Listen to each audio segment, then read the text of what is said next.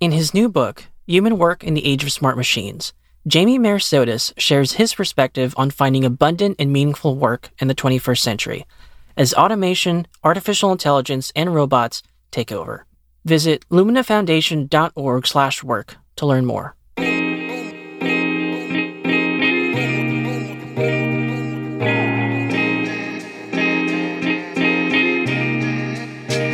And welcome to Jesuitical, a podcast by the young, hip, and lay editors of America Media.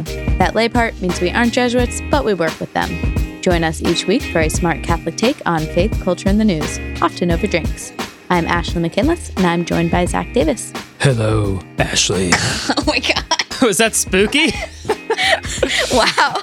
Uh, oh, weird. Okay, maybe we should. uh, maybe it was too sultry. Yeah. So we try Do you wanna- that again. Want to clear your throat? Hello. Uh, welcome to Jesuitical. Uh, yeah, I'm here. Oh, man. How's it going? It's good. I was trying to. I was trying to be spooky because it's Halloween, but uh, it didn't Yeah. didn't work. Um, but yeah, I am. I was scared. Good. Okay. Um, yeah, we figured, you know, we've been really overloading people with politics. Uh, so, you know, we thought we'd, in the week before the election, you're probably sick of it. You probably already made up your mind on who you're voting for. Yeah. And so we're just going to lighten the mood with, uh, you know, talk about exorcisms and demons. Yeah. The only thing scarier than our, our current political situation. yes. Oh my, oh my lord. Um, but we do have a very on theme drink. yes, we do. I didn't know this re- recipe before, but this is uh, Witch's Brew. So, what what is this, Zach? So normally, I think there are other things that go into this, but the the key ingredient um, is Empress Gin, which is a it's a gin that is naturally purple, um, and so it makes for very pretty drinks. And so we are Or spooky? or spooky drinks, and so we're just doing a little gin and tonic uh, with Empress Gin. Um, tonic water, obviously, and a little bit of lime squeezed in. But it does, it just like looks Yep. incredible. It's I highly recommend that gin if you're trying to like wow some people yeah. or serve at a Halloween socially distanced party. This is the one you want. All right. Cheers. And who are we talking to this week? We are talking to Dr. Richard Gallagher, who is a board certified psychiatrist and a leading expert in the field of exorcism. Yeah, and he has a new book out called Demonic Foes My 25 Years as a Psychiatrist Investigating Possessions, Diabolical Attacks, and the Paranormal. Um, and that sounds a little sensational, but let me tell you, Dr. Gallagher is a very serious person um, who's got a very important job. And we left the interview pretty spooked. Um, it's not our it's not our intent to spook you because we do end on a on a hopeful note. Um, but man, buckle up. Yeah. No, he's great. He's not only a very serious psychiatrist; he's a he's a devout Catholic. Um, and and you know he sees this work um, against demonic foes as as his vocation. Um, so it was a real yeah. It was great to talk to him. And the the the things that the you know real evil is much scarier than anything that we can try to try to make up for our Halloween decorations. Yes, very true. But first, we have Signs of the Times, the part of the show where we sift through the Catholic news of the week so you don't have to. What's our first story, Zach? So, a little Vatican news for you this week. Over the weekend, Pope Francis named 13 new cardinals, including Archbishop Wilton Gregory of Washington, D.C., who is set to become the first black cardinal in the United States. Right. So, Archbishop Gregory, or Cardinal elect Gregory, was the president of the U.S. Conference of Catholic Bishops from 2001 to 2004. So that's when the sex abuse crisis first broke out into headlines. Um, and he was a strong advocate for the zero tolerance policy for priests found guilty of abuse. Yeah, in the return of the sex abuse crisis la- two years ago now, 2018, sort of uh, led to him being made Archbishop of Washington, D.C., where Cardinal Wuerl was under pressure to resign for the way that he handled sex abuse cases in Pennsylvania. Right. And you might have heard uh, Gregory's name in the news again this summer um, after he criticized President Trump for visiting the St. John Paul II National Shrine just one day after clearing protesters from in front of the White House uh, to do a photo op with the Bible at St. John's Episcopal Church. Yeah, and this also this appointment also comes at a time when the United States as a, as a whole, and the church is included in that, is looking at the ways that Black people in this country have been represented. And so it certainly comes at a historic moment, both in our church, but also in our country. Um, but getting to the uh, other 12 cardinals that he's named, um, just sort of broadening the scope a little bit, it's the seventh time that Francis has named cardinals, which um, it, it has a pretty big impact on not just how the church operates today, but how it will in the future. Right. So cardinals are the people in the Catholic Church who not only serve as close advisors to the Pope, but they also get to elect the next Pope. So whoever comes after Francis, uh, you know, he's he's kind of choosing who gets to elect his successor. Yeah. So he's now named 73 of the current makeup of the College of Cardinals who will vote in the next conclave because uh, there are more cardinals, but once they turn 80, they uh, lose their voting rights. Right. Is it, so is he like, is this similar to packing the court, but for Catholics? uh, no, I would say, first of all, um, different popes okay. aren't like political parties in the slightest. Mm. Um, but it is fair to say that, you know, the past three popes have all had different emphasis on the church and the way it should live out its ministry. Um, and now that Francis is, you know, picked 73, Benedict picked 39, and John Paul has picked 16 of the current 128. Um, it is, I think, fair to say that the majority is now reflective of what Francis has tried to emphasize in the way he has lived out his pontifical ministry. Right. So there are 128 electors from 68 countries um, in every continent. So, you know, it, it, reflects the global reach of the church. And it's also gotten, um, he's decided to make cardinals in communities that are affected by poverty or conflict, political tensions. Um, so places like Myanmar, Tonga, Haiti, and Burkina Faso, which would never never before had a cardinal, now have um, you know their countries represented at the highest levels of the church. So the College of Cardinals has gotten more diverse under Francis, but there is still one group that's not represented, and that is Latinos in the U.S. And so, to talk about this, we decided to bring on our colleague JD Long Garcia, who has a piece in America this week that's titled "How Long Will the Latino Community Have to Wait for a Cardinal in the U.S." JD, thanks so much for joining us. Thank you. It's great to be here. No, good to have you back on.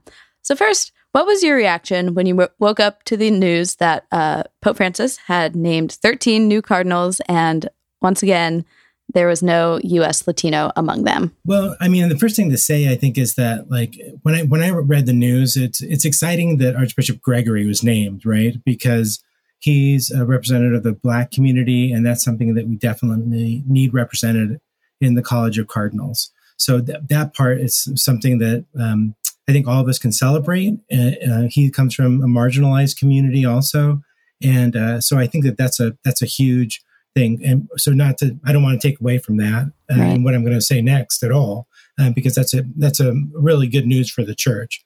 Um, but and anytime there's a cardinals named, I ask, I, I sort of look through the list and say, oh, maybe this will be the time when we'll get a Latino cardinal um, because we have a number of cardinals here in the United States, and not one is Latino. Um, and so, you know, we, we know the demographics. Uh, 40 to 45 percent of Catholics in the United States are Latino. Uh, 60% of Catholics under 18 are Latino. So um, while I was excited about uh, Archbishop Gregory, uh, I also was a little disappointed not to see someone um, from the Latino communities on the list. How much of this is geographic too? I feel like Cardinals traditionally have tended to come from the East Coast, but that, that that's not always true, I suppose. But yeah, we currently have one in New York, Boston, and Newark, and DC. So that's kind of the Acela corridor, yeah. which is not where the Catholic Church is growing the fastest, right? Yeah, that's right. No, the um, the church is growing in the south and in the west, southwest also, of course, crossover there. Um, but in the South, you, you, know, there is a cardinal in, in Houston, uh, Cardinal DiNardo, um, and that's it. Uh, you know, we have uh, Cupich in Chicago, uh, but I don't think that's really considered West um, to most people in the United States. As a Midwesterner, I, I, Chicago is fir- firmly in the Midwest. I would like to claim it. Yeah. Yeah. Okay. Okay. so yeah. So that that's another aspect of it. And Ashley, what you were saying earlier, as far as Francis naming cardinals from um, I don't know, areas that are not very well represented or mm. even uh, recognizing controversy. It seems to me like this would be a tremendous opportunity to to recognize just that uh, a Latino leader cardinal um, in the United States that that is facing a bit of controversy and, and still remains one of the marginalized populations. Yeah. So, what, in your estimation, explains the gap here? Because it seems to me like Francis, who is you know our first Latin American pope, might be more attentive to things like this. That's a great question, uh, and I. I mean, we ha- I have, I guess, water cooler conversations about this, and uh, so I, I have some ideas, but I uh, I'm not really sure. I, I, think that there's a number of very, I don't know, eligible bishops uh, to, that could be named cardinals. Um, it would be interesting, for example, if there were one uh, from the border, since the border is such a place of contention. Um, and, you know, Francis doesn't follow the rules as far as like, oh, well, this archdiocese has always had a cardinal. Uh, he doesn't really do that. Uh, you know, uh, Philadelphia is one, for example, that traditionally had been held. Uh, uh, Cardinal used to be there. Uh, St. Louis also. Uh, Los Angeles is another place. Uh, but but Francis, w- we know, doesn't follow those rules. The other thing, th- this may be obvious, but I believe, and I think it's been stated that that Francis doesn't want as many cardinals from the United States. So for for years, we've had more than equal representation in on the mm. global level in the Car- College of Cardinals. So maybe that's part of it. Uh, uh maybe that's playing a, role. We have currently we're going to have um, eight voting cardinals because uh, Cardinal Wuerl will turn 80 before you know Archbishop Gregory will become a cardinal. Um, so, but anyway, maybe that's part of the calculus that, that's going on. They don't want to go mm-hmm. above eight, uh, but I, am not sure. I mean, that that's you know speculation on my part. Yeah. So, what would it what would it mean to to you personally, or you know, to the Latino Church?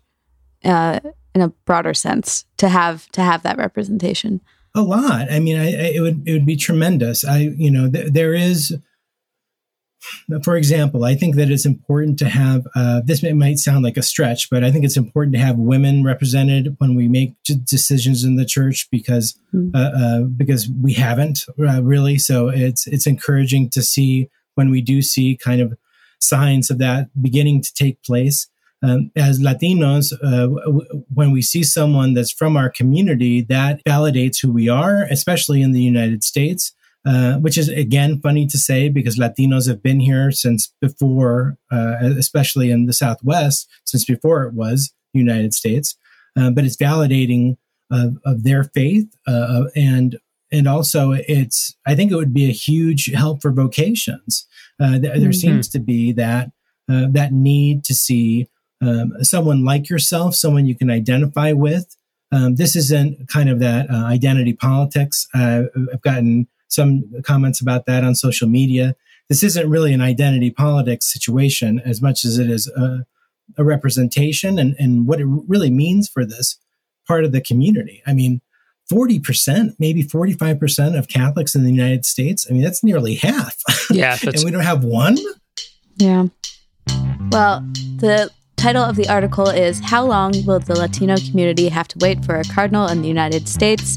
Uh, JD, thank you so much for coming on. Uh, we think Pope Francis listens to the podcast, so maybe maybe he'll get the message. We have no evidence, but we do speculate. Yeah, sí, por favor, Santo Padre. Amen. Thanks so much, JD. Thank you. All right, and now stick around for our conversation with Dr. Richard Gallagher.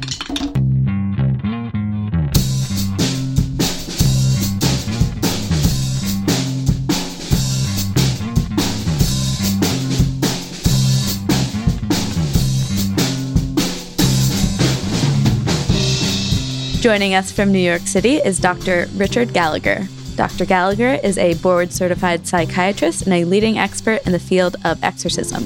He is the author of the new book, Demonic Foes My 25 Years as a Psychiatrist Investigating Possessions, Diabolical Attacks, and the Paranormal.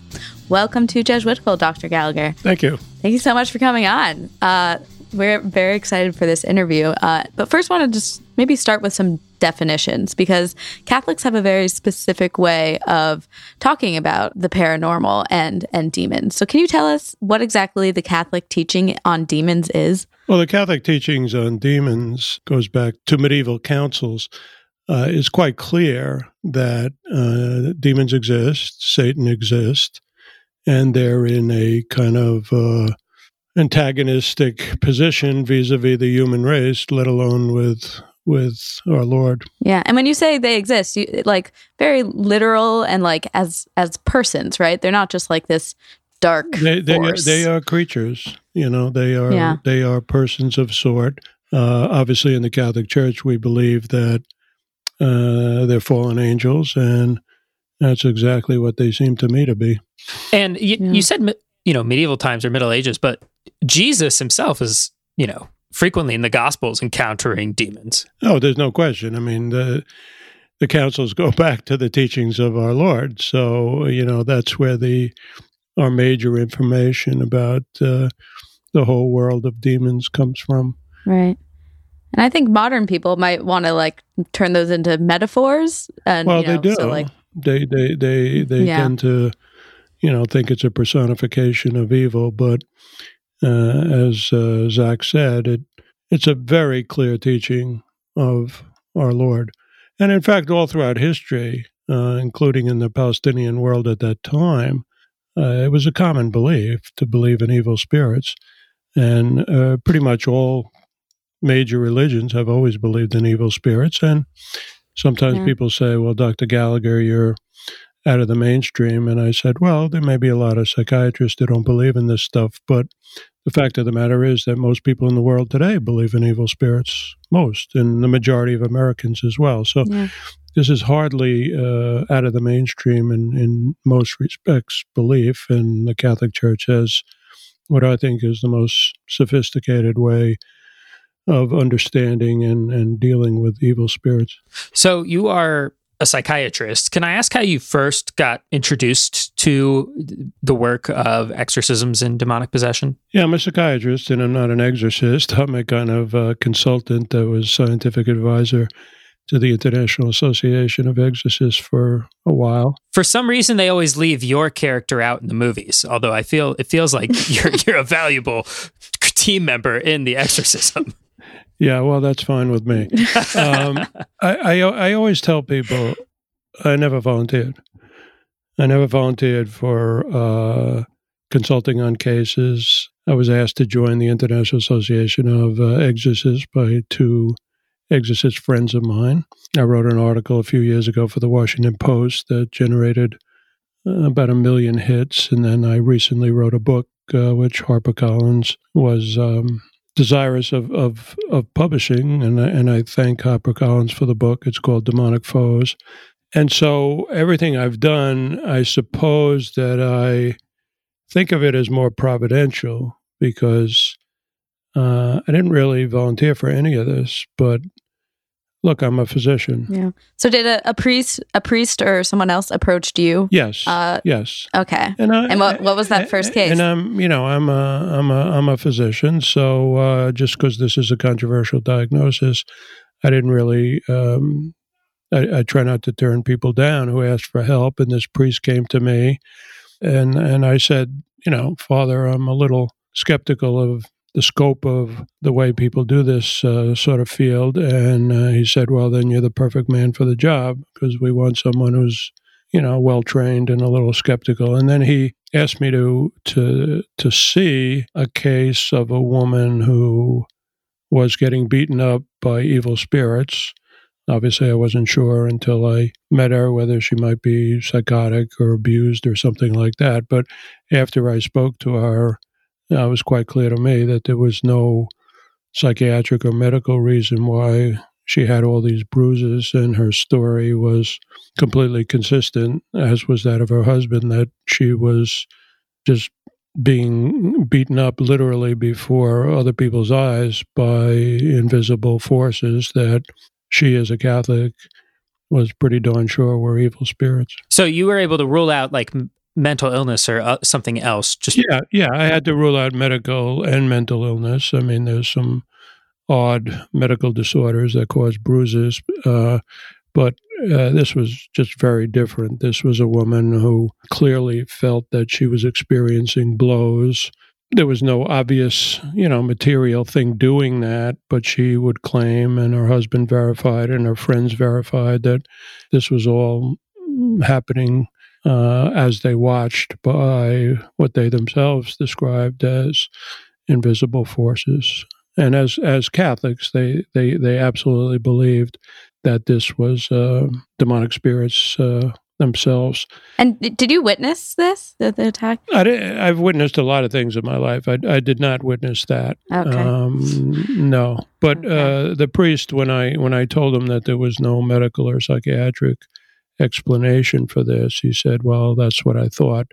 Uh, I thought this was, you know, uh, the priest was saying, I, th- I thought this was a demonic oppression."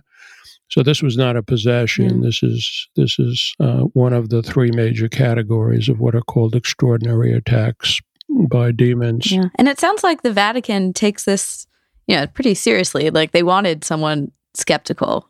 Right. So well, I wouldn't say the Vatican, and and I never never say that I, I work for the church and I don't get paid by the church or anything. Mm. Uh, most of this is done pro bono, mm. and um, what I say is I do it for our Lord. But I never speak for the church, and no one really speaks for me. I'm just a uh, consultant mm-hmm. to the individual people who ask for my help, which is usually clergy, but sometimes in more recent years, people have found me on their own. But would you say that's typical process for members of the Catholic Church who are investigating some of this stuff to consult someone like you? Yeah, I would say that's that's customary practice. And in the in the official manual, which has been revised but goes back to 1614, called the Roman Ritual, it is certainly uh, highly recommended that whenever necessary, uh, you consult a physician. So physicians have been involved in this for centuries. Uh, in America, um, pretty much all the bishops will require for a serious demonic attack a medical and psychiatric evaluation. Hmm. So, when you're doing one of these evaluations, what are the criteria that you use to differentiate between a demonic attack and something that has a medical or psychiatric explanation? Like, what are are there are there certain things that like repeat that happen over and over again when you're with someone who's p- possessed? Oh, uh, certainly, and and these are these are rigorous diagnoses.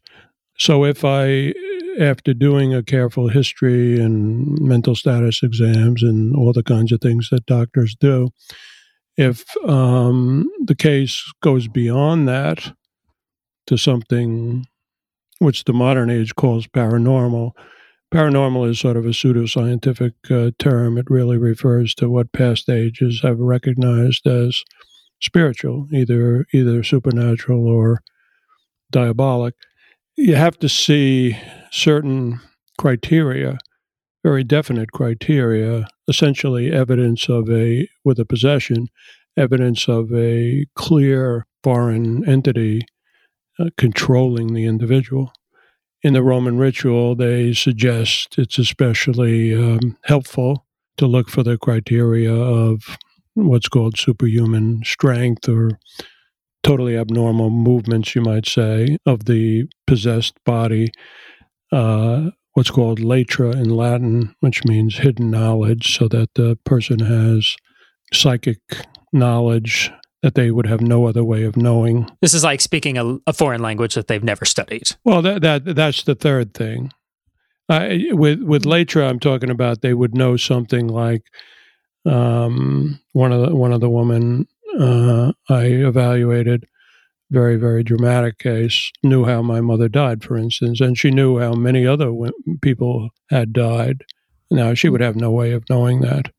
Um, she also had what uh, the parapsychologists call remote viewing. She could actually see some people at a distance. For instance, bizarre as it sounds, she described to me uh, to a T uh, an exorcist one evening. And then, and then a slightly separate category is the idea of uh, knowing foreign languages, uh, and I've mm-hmm. witnessed that also on on a number of occasions. And some people say to me, "Well, how come they always understand or know Latin?" And uh, I say they understand all languages hmm. uh, because they've been, they've been around for millennia they're very intelligent. I mean, after all, they're fallen angels. And like angels, they are far more intelligent than human beings. It's not that Latin just sounds spookier, smarter. Well, somehow people think you know this only happens to Catholic uh, people or something, mm-hmm. or or only to fundamentalist Christians or something. And once again, that's uh, that's that's a fallacy. I mean, possession has been reported in the majority of cultures throughout history. There was a famous anthropologist who documented that very well. So um, the fact that when a priest, for instance, is saying prayers in Latin, even though the individual, and again, I've seen this on numerous occasions, even though the particular victim, I'll, I'll call the possessed person a victim, even when the victim, you know, has virtually no education and certainly wasn't brought up Catholic or anything and knows no Latin, uh, you can tell when the when the priest is saying the prayers in Latin. It's quite obvious that the the demon is following along and mm-hmm. sometimes responds. You mentioned this is common across religions, across cultures, across time periods. How common is it today? And like how how how often are you encountering this and like you know of all the people you're diagnosing how many do you you know land on yes this is this is something spiritual well you, you have to remember i see a very select population sure i mean i i would never deny the fact that a, a, a kind of full demonic possession, let alone any of these extraordinary attacks of, of demons, and that's why they're called extraordinary, uh, they're rare. The only reason I've seen a lot of cases is because basically I get consulted upon from people all over the world. And when I started out, there were, there were ma- many fewer exorcists even in America. So these uh, two prominent exorcists would see so many cases that they would, you know, ask me to tag along whenever possible. And so I saw a lot of cases. To be more specific about your question, I always tell people during the course of my work, I am a mainstream psychiatrist and, you know, I work for two different medical colleges. And, um, I've probably evaluated, uh, I would guess, over the course of my career, about 25,000 patients uh, during the course of my normal work. And of those 25,000 patients, some people are surprised when I say none of them, none of them were possessed. Mm. So the only reason I, I have experience with a fair amount of these cases is because they find me or their clergy finds me and they've already had a little suspicion that well, maybe something is going on. Now, it is true that sometimes mm-hmm. when I evaluate these people, they turn out to have mental illness or even some kind of neurological illness or something. But again, I'm I'm someone, and I'm not the only psychiatrist in the world who does this. I don't want to give that impression. I, I know, I know quite a few physicians and psychiatric nurses and psychologists and and other other psychiatrists who do this sort of thing. But they probably just don't have that much experience uh, and or they're reluctant to to speak out mostly. Yeah. So for that for that for that reason to answer your question i see a higher percentage in those cases of course of of genuine demonic attacks. Yeah. And you mentioned so a lot of people in the in the medical field um, are maybe a little bit more skeptical about spiritual explanations for um, what people are suffering. Do you think you know it would be helpful if they took it more seriously, um, or you know, or at least were willing to consider that something has a spiritual explanation? Well, you know, yes and no. I mean, obviously, I think it would be good for all people, not just physicians, to have a little more understanding of these things. I, I don't think that your average physician certainly your average non psychiatrist is really going to run into these people. Even psychiatrists, yeah. uh, a lot of these people avoid psychiatrists like the plague because they think, oh, this person's just going to think I'm crazy. I know I'm not crazy, but they'll probably put me into a hospital. One woman I dealt with, mm-hmm. you know, she told me that for years she avoided psychiatrists because she was deathly afraid they would put her in the hospital. So, yes, uh, occasionally, uh, a doctor might see a case like this, but uh, a lot of times in those situations, they may say to the, the person, look, uh, this is beyond me. You, you have to consult somebody else or mm. consult somebody, you know, in your church or something. Safe to say that you, you, probably, it's a specialist that you need a referral for. yeah, the yeah, it's it's it's yeah. it's a little bit of a specialized métier. Yeah. What have you noticed contributes to um, demonic possession or oppression? Is it just totally random? Is it something that people need to be worried about that could just happen to them? it, it is certainly not random, and it's not something the average person has to worry about at all. You asked really two different questions, which is why do people get possessed and why do people get oppressed? Oppression is is a little more common, still rare, but it's a little more common than possession, and there's a wider group of people who might get oppressed. Uh, for instance, throughout certainly um, Catholic religious history, even though people do use different terms, so uh, one has to be uh, aware of uh, the terminology. Uh, I use the, the, the, the term oppression for any kind of attack on an individual uh, short of a possession. And there are many. What are some examples of that? Like you, you mentioned blows and bruises earlier. Blows, choking, scars, uh, mm-hmm. uh, a, a, wide variety of things. And there, there are many saints, for instance. Uh, John Vianney is perhaps the uh, most well known example of uh, holy people who have been attacked by spirits. Now, again, I'll put my professor's hat on. Some people make distinctions and don't call that oppression, but for all intents and purposes, that is uh, uh, obviously an extraordinary attack. Man, that's terrifying. I thought it was just going to be like lights flickering on and off or something. that's much. Well, scarier. that can happen. That can happen too. You know, and that, that's oh, that's normally what we call an infestation.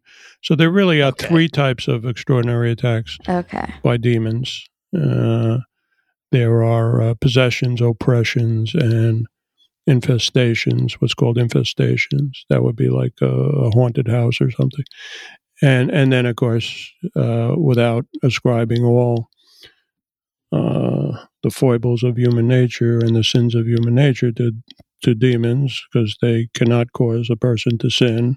But we do know in the catholic tradition that temptation which is regarded as a ordinary attack of a spirit is not uncommon of course. But let me just get back to your question which is a good one. So why does a person become possessed? The general way that a person gets attacked is because they have turned to either something quite evil or they have turned to a serious involvement in occultism or or Satanism per se.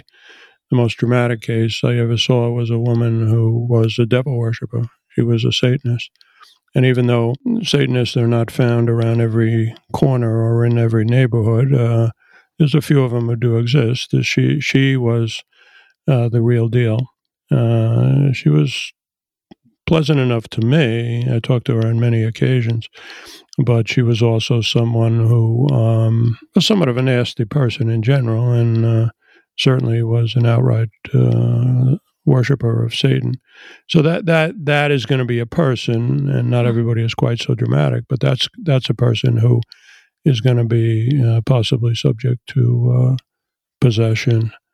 Um, and in fact, you might say that in most cases of possession, wittingly or unwittingly, the person who gets possessed has generally, again, a few exceptions, but has generally somehow invited the the evil spirit in. So that's why we say made a deal with the devil like that. That's it's literal. Yeah, well, that's a dramatic example. Now, now, not everybody is quite so explicit about it because they often don't know what they're getting involved in. Yeah. Okay. You know, some of the most tragic cases are people say who have no religion, but somehow have been extremely turned to evil or whatever, and uh, you know they get they get possessed and they don't know what to do. You know, who do I turn to? You know. You know, this is um, an interesting conversation because you know we this is a podcast for young adult Catholics. Um, we got listeners who are not young adults and not Catholics, but um, one of the things that we've noticed among our peers, uh, I'm, I'm, not, I'm not looking to scare. I'm not looking to scare your audience here. You're, you're the guys asking well, the question. you have scared me intentionally. No, I'm a little spooked, but I do want to ask for our audience. Like, one of the things we've noticed among our peers is like this dabbling in new forms of spirituality, right? A little bit of remixing of different types of things, tarot cards, moon rituals, voodoo. Um, how much of that is safe and innocent and harmless experimentation? And are there things that, in your expert opinion, you would recommend people stay very far away from? Well, I would recommend that people stay away from everything you just mentioned. Now, you know, people can get a little hysterical about it and you know, you shouldn't read Harry Potter or something like that. You know, I mean, you can you can do you can be overboard. Um, I'm sure a number of people play with a Ouija board, you know, don't wind up.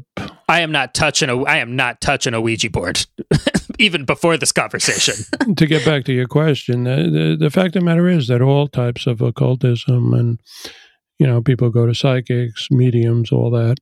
Uh, it's very, very. It's always been very discouraged by the church. In fact, in the in the Old Testament, uh, the uh, ancient Hebrews, almost unique among ancient people, extremely discouraged that sort of thing because they knew it was associated with um, the kind of evil side of paganism, uh, fooling, fooling around with evil spirits or imagining you were speaking to dead souls and all that. Uh, that was the, in the Old Testament, for instance, in Deuteronomy, the punishments of somebody doing that are quite severe because they thought it was they thought it was quite dangerous. Yeah.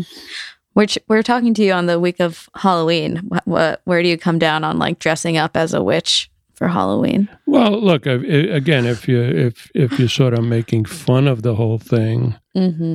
uh, I mean, you know, I, I don't. Okay.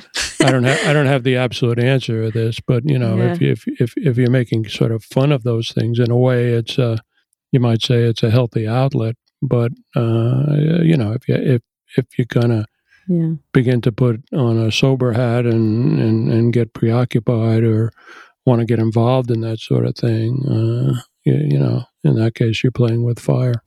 Yeah. And this is something I- think most people's knowledge of this or impression, if it's not knowledge, is it, it comes from culture. You know, this is, you know, either like movies like The Exorcist or like my, I know my little brother loves the show Ghost Advent. Ghost Adventures, I think, where you know they like investigate haunted houses and try to like get evidence of it on tape. Is it healthy that that's where we're getting this information from? I, I think that's unwise. yeah. I think it's unwise for people to to do that. Why? Like the ghost hunting. people the, the people who seriously investigate it I, I actually have a friend who's sort of an expert on that whole sort of thing good catholic guy Mm-hmm. and he says he gets called from people in hollywood all the time who have sort of taken a serious interest in that stuff and have have, have paid a sort of price. And uh, you know his advice is is the same as mine and, and and the same as the catholic church. You have to protect yourself spiritually. I mean, I wouldn't do this work if I didn't, you know, practice my religion. And and as a matter of fact, I wouldn't do it if I didn't have a lot of people praying for me, which I Mm. do. And uh, I'll put in a plug to your audience. So pray pray for Dr. Gallagher. The prayers will be appreciated. We Yeah. Amen to that. I, I just going back to Hollywood really quick. On the flip side of that, I will say that, like, you know, if you take a movie like The Exorcist, which was based on a true story about, and, you know, there were certainly Jesuit priests that consulted on that. I remember very distinctly seeing that. And and and and and and, and delivered the uh, case eventually. It was based on a real case of a boy from originally from Maryland who who who kind of illustrates your point because he got very preoccupied with spiritualism, you know, sort of communicating with spirits based on what an aunt of his had done. This is all in the public record now, Mm. and he was a, he was um, affected for years until some Jesuits in uh, St. Louis participated in a suc successful um, liberation through exorcisms. And I, I remember seeing that as a as a very young Catholic, and that sort of hammering home for me that this this is real, and I shouldn't mess around with that stuff. So like it would like at least in that instance, it really served as a I don't know, maybe a positive for me. Yeah, I don't, I don't. I'm not. I'm not saying that there should never be any media treatment of this. All I'm saying is that you know some people uh, do get pulled into this world and uh, in an unhealthy way. You know, it it it it, dep- it depends a lot on uh, sort of your attitude to, towards the whole thing. I mean, a lot of people think uh, you know they're investigating the paranormal. What they don't understand is that they're they're often investigating tricks of the demonic. How did you kind of like avoid the trap of enticing people to look into this stuff when when you you know when you talk about it or when you when you're writing the book? Like, were you worried that some people might take it the wrong way? Well, I think a lot of people take it the wrong way. I mean, you know, yeah. especially in, in some ways, especially young people. Mm-hmm. I mean, when I was a kid, you know, we all liked Halloween because we liked getting the, the candy at our neighbor's house, and we might well have dressed up as a ghost or something. And again, I think a lot of that is is harmless. But nowadays, especially with the decline of um, mainstream religion, um, many young people, of course, have given up the Catholicism of their own family. Uh, people get pulled into a serious interest in things like Wicca, witchcraft. They may go to psychics, um, and those are the people who mm. uh, don't understand that they're dealing with something dark and something that they should not be fooling around with and that they may pay a price. I mean, the price may be primarily that they just they get confused. Um, the demonic world attacks people, but they're just as interested in um, confusing people so that people get pulled into that whole world of the paranormal and the psychic run the, the strong risk of almost taking it under different guises as a, as an alternate uh, belief system. So, what do you? What's the primary thing you want people to take away from the new book? Well, it, there's a couple of main goals I had. Um, you know, I felt I had such a uh, unique perspective um, to do the subject justice. I mean, just as a matter of truth claims, I would have to sort of write a book to give sufficient evidence as well as all the caveats. The caveats being you have to rule out the psychiatric. It's easy to get superstitious about these things. It's easy to get preoccupied with these these things. So I felt I could bring a, a certain clarity to the whole subject. Yeah. So the idea is like you know putting the facts out there so that people take this seriously and don't mess, exa- exactly. mess around with exactly. I mean, I was I was interviewed by Esquire recently, and they headlined the Q and A. Um, Dr. Gallagher is not out to convince every anybody. Hmm. I mean, I, I, I, you express it exactly right, Ashley. I, what I do is I present the evidence and let people decide for themselves. I mean, to me, the evidence is overwhelming. So, part of my goal in writing the book was to educate people about the whole subject, but also as a, as a doctor, to warn people and you might say this is the, the, the fundamentalist era that the devil is not everywhere. You can't blame your problems on the devil. We all have free will. And in addition to that, that there are certain conditions, especially psychiatric conditions like psychosis and schizophrenia, like extreme suggestibility, um, certain personality disorders, where there's no question that a lot of people, at least in the psychiatric system, think they're possessed or something when nothing of the sort is going on. So those those were kind of the, the twin goals, but I certainly wasn't encouraging people also to get preoccupied with this stuff, which is probably unhealthy. Right. So has been a dark conversation, um, but you're still Catholic. You've you've witnessed you know evil demons, and you've kept your faith. Um, I'm wondering how how it's shaped your view of things like God and angels and saints. Well, I, you know, I was I was I was brought up Catholic. I I would like to say, and I don't set myself up as any kind of paragon, but I like to say that it has deepened my faith. I mean, when you confront these situations, you realize you are dealing with some fundamental truths of the faith. Uh, angels, demons, most pleasantly the power of our Lord mm. and, and of devotion to saints. St. Augustine, who was not only a brilliant theologian and philosopher, but also was a bishop and an exorcist himself, so he had a lot of experience.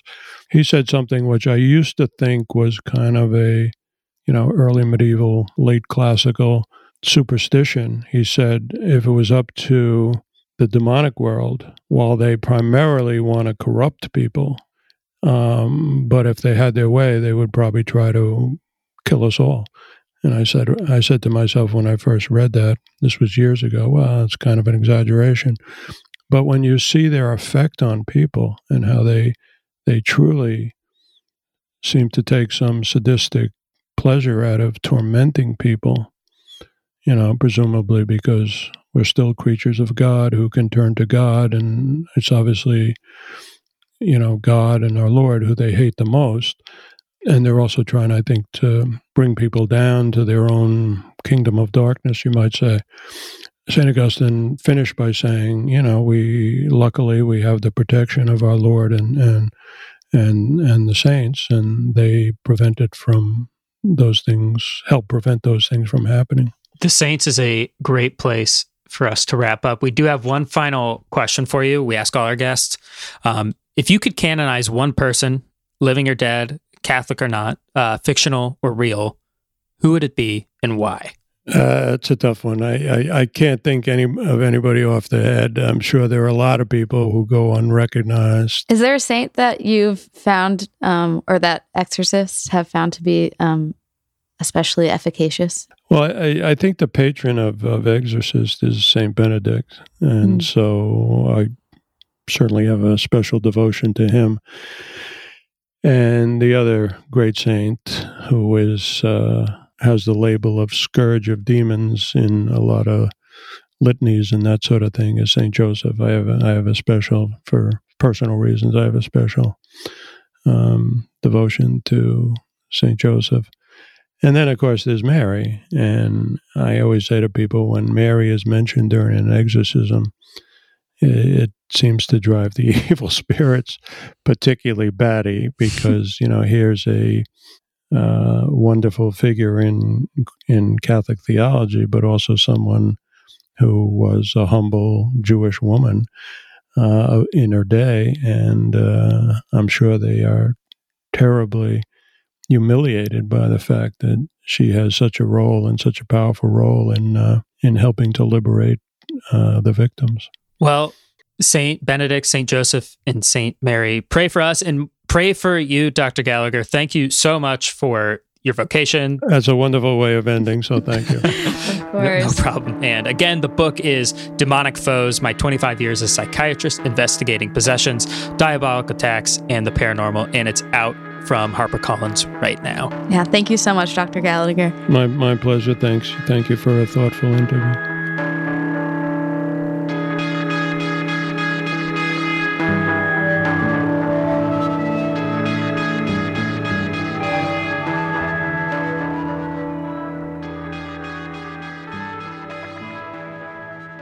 All right, now it's time for some housekeeping. Uh, whoa, a lot of you are joining Patreon to join, I assume, because you want to be a part of our Fratelli Tutti book club. Yes. So we got a lot of names to shout out and read this week. Um, so we want to thank uh, new patrons Sarah Taylor, Marilyn Andrews, Eric Scorsone, Isabel Mann, Steve Burke, Barb Gilman, and Stacy Ward, as well as Tish Oxenrider, Mary W. Farmer, Eric Panico, Al Adams, Megan Murray, Stasia Balakowski, Charlotte Waterhouse, Luke Morgan, and Robert J. Montoya. Yes, we also want to give a shout out to Nick Frega, who upped his donation. Um, we really appreciate it. And we are so excited to dive in to Fratelli Tutti with all of you. Um, if you're still on the fence about joining, there's a bandwagon and there's people getting on it. Um, and the reading, the reading and the recipe of the week are going out this coming Monday. Um, and you still got time. Visit patreon.com slash America Media and we're going to unpack this encyclical together. Great. And now it's time for Consolations and Desolations, the part of our show where we talk about where we found God in our lives and where it was harder to find God. What do you have this week, Zach? Uh, I got a desolation, um, and it's not from that interview, although it might very well could have been. Um, I'm, I don't know. I'm pretty sad this week. Uh, got some really good friends of mine that are moving out of New York. And not only that, but like also like three, which is just like all at once, which is just feels like a lot. I think there's a lot of people leaving New York, but I'm really close to these people. And I'm not seeing a ton of people here. And these three were definitely in my circle of people that I, you know, was hanging out with. And I know that everybody is a long distance friend in a lot of ways right now. Um, and so maybe other people have gotten better at being long distance friends.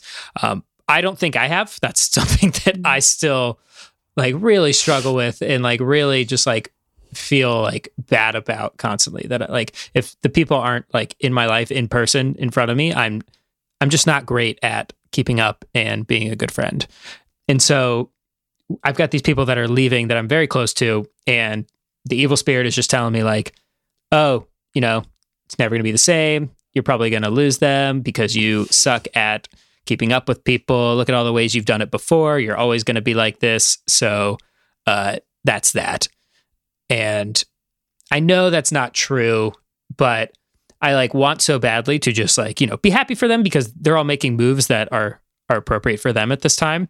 Um, and they're really excited about and, you know, hopefully I wish in my best self I could just like be in a state of prayer that is just gratitude for what has been and you know excitement for what is to come um, but the reality is I'm, I'm just not and it's kind of stuck here and so the first step is you know naming it naming the evil spirit because it loses its power i think when i know what it's trying to do to me but uh, that's my that's my mm-hmm. desolation this week yeah, I can definitely relate. I'm also terrible at long distance friendships. And I also am friends with two of these three people. And I'm also very sad about the move. Um, yeah. So uh, tough times. What do you got, Ashley? Yeah.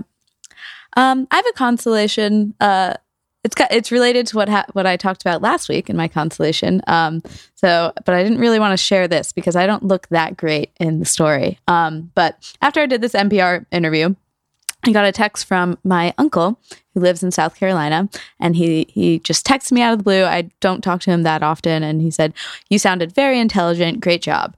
And I was like, "Oh." My like response was like, "Thanks. Uh, I didn't take you as an NPR listener," which was like, as soon as I said it, I was like, "Oh, that was so condescending and rude and awful of me." And I and you know, he responded back like, I don't really know how to take that. And I tried to like play it off like, oh, I'm just like making fun of NPR listeners, you know, they're big lefties.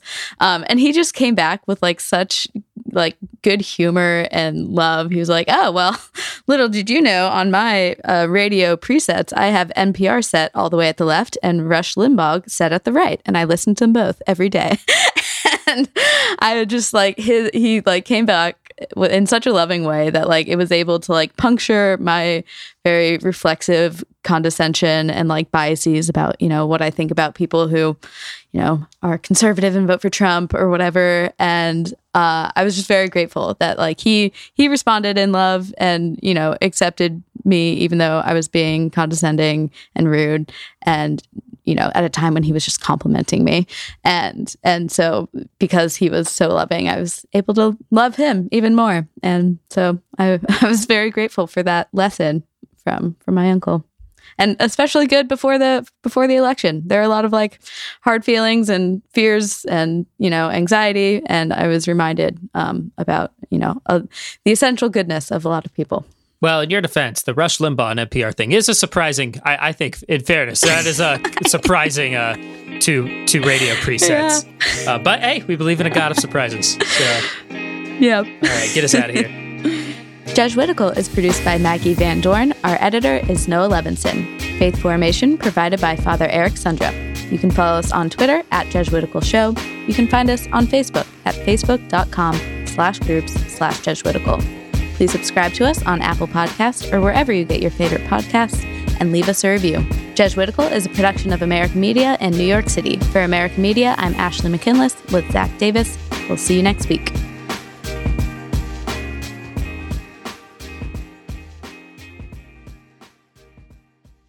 Hey everyone, it's Zach and Ashley here, and you probably already know this, but the election is coming up. Election day is almost here, and while millions have already voted, uh, I am not among them yet. I am hoping to have voted by the time this episode drops. Ashley, how about you?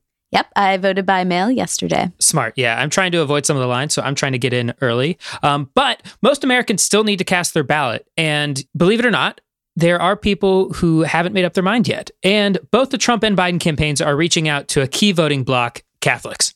Right. So to learn how these Catholics are thinking about their vote, visit AmericaMagazine.org to read the smartest analysis of the 2020 election.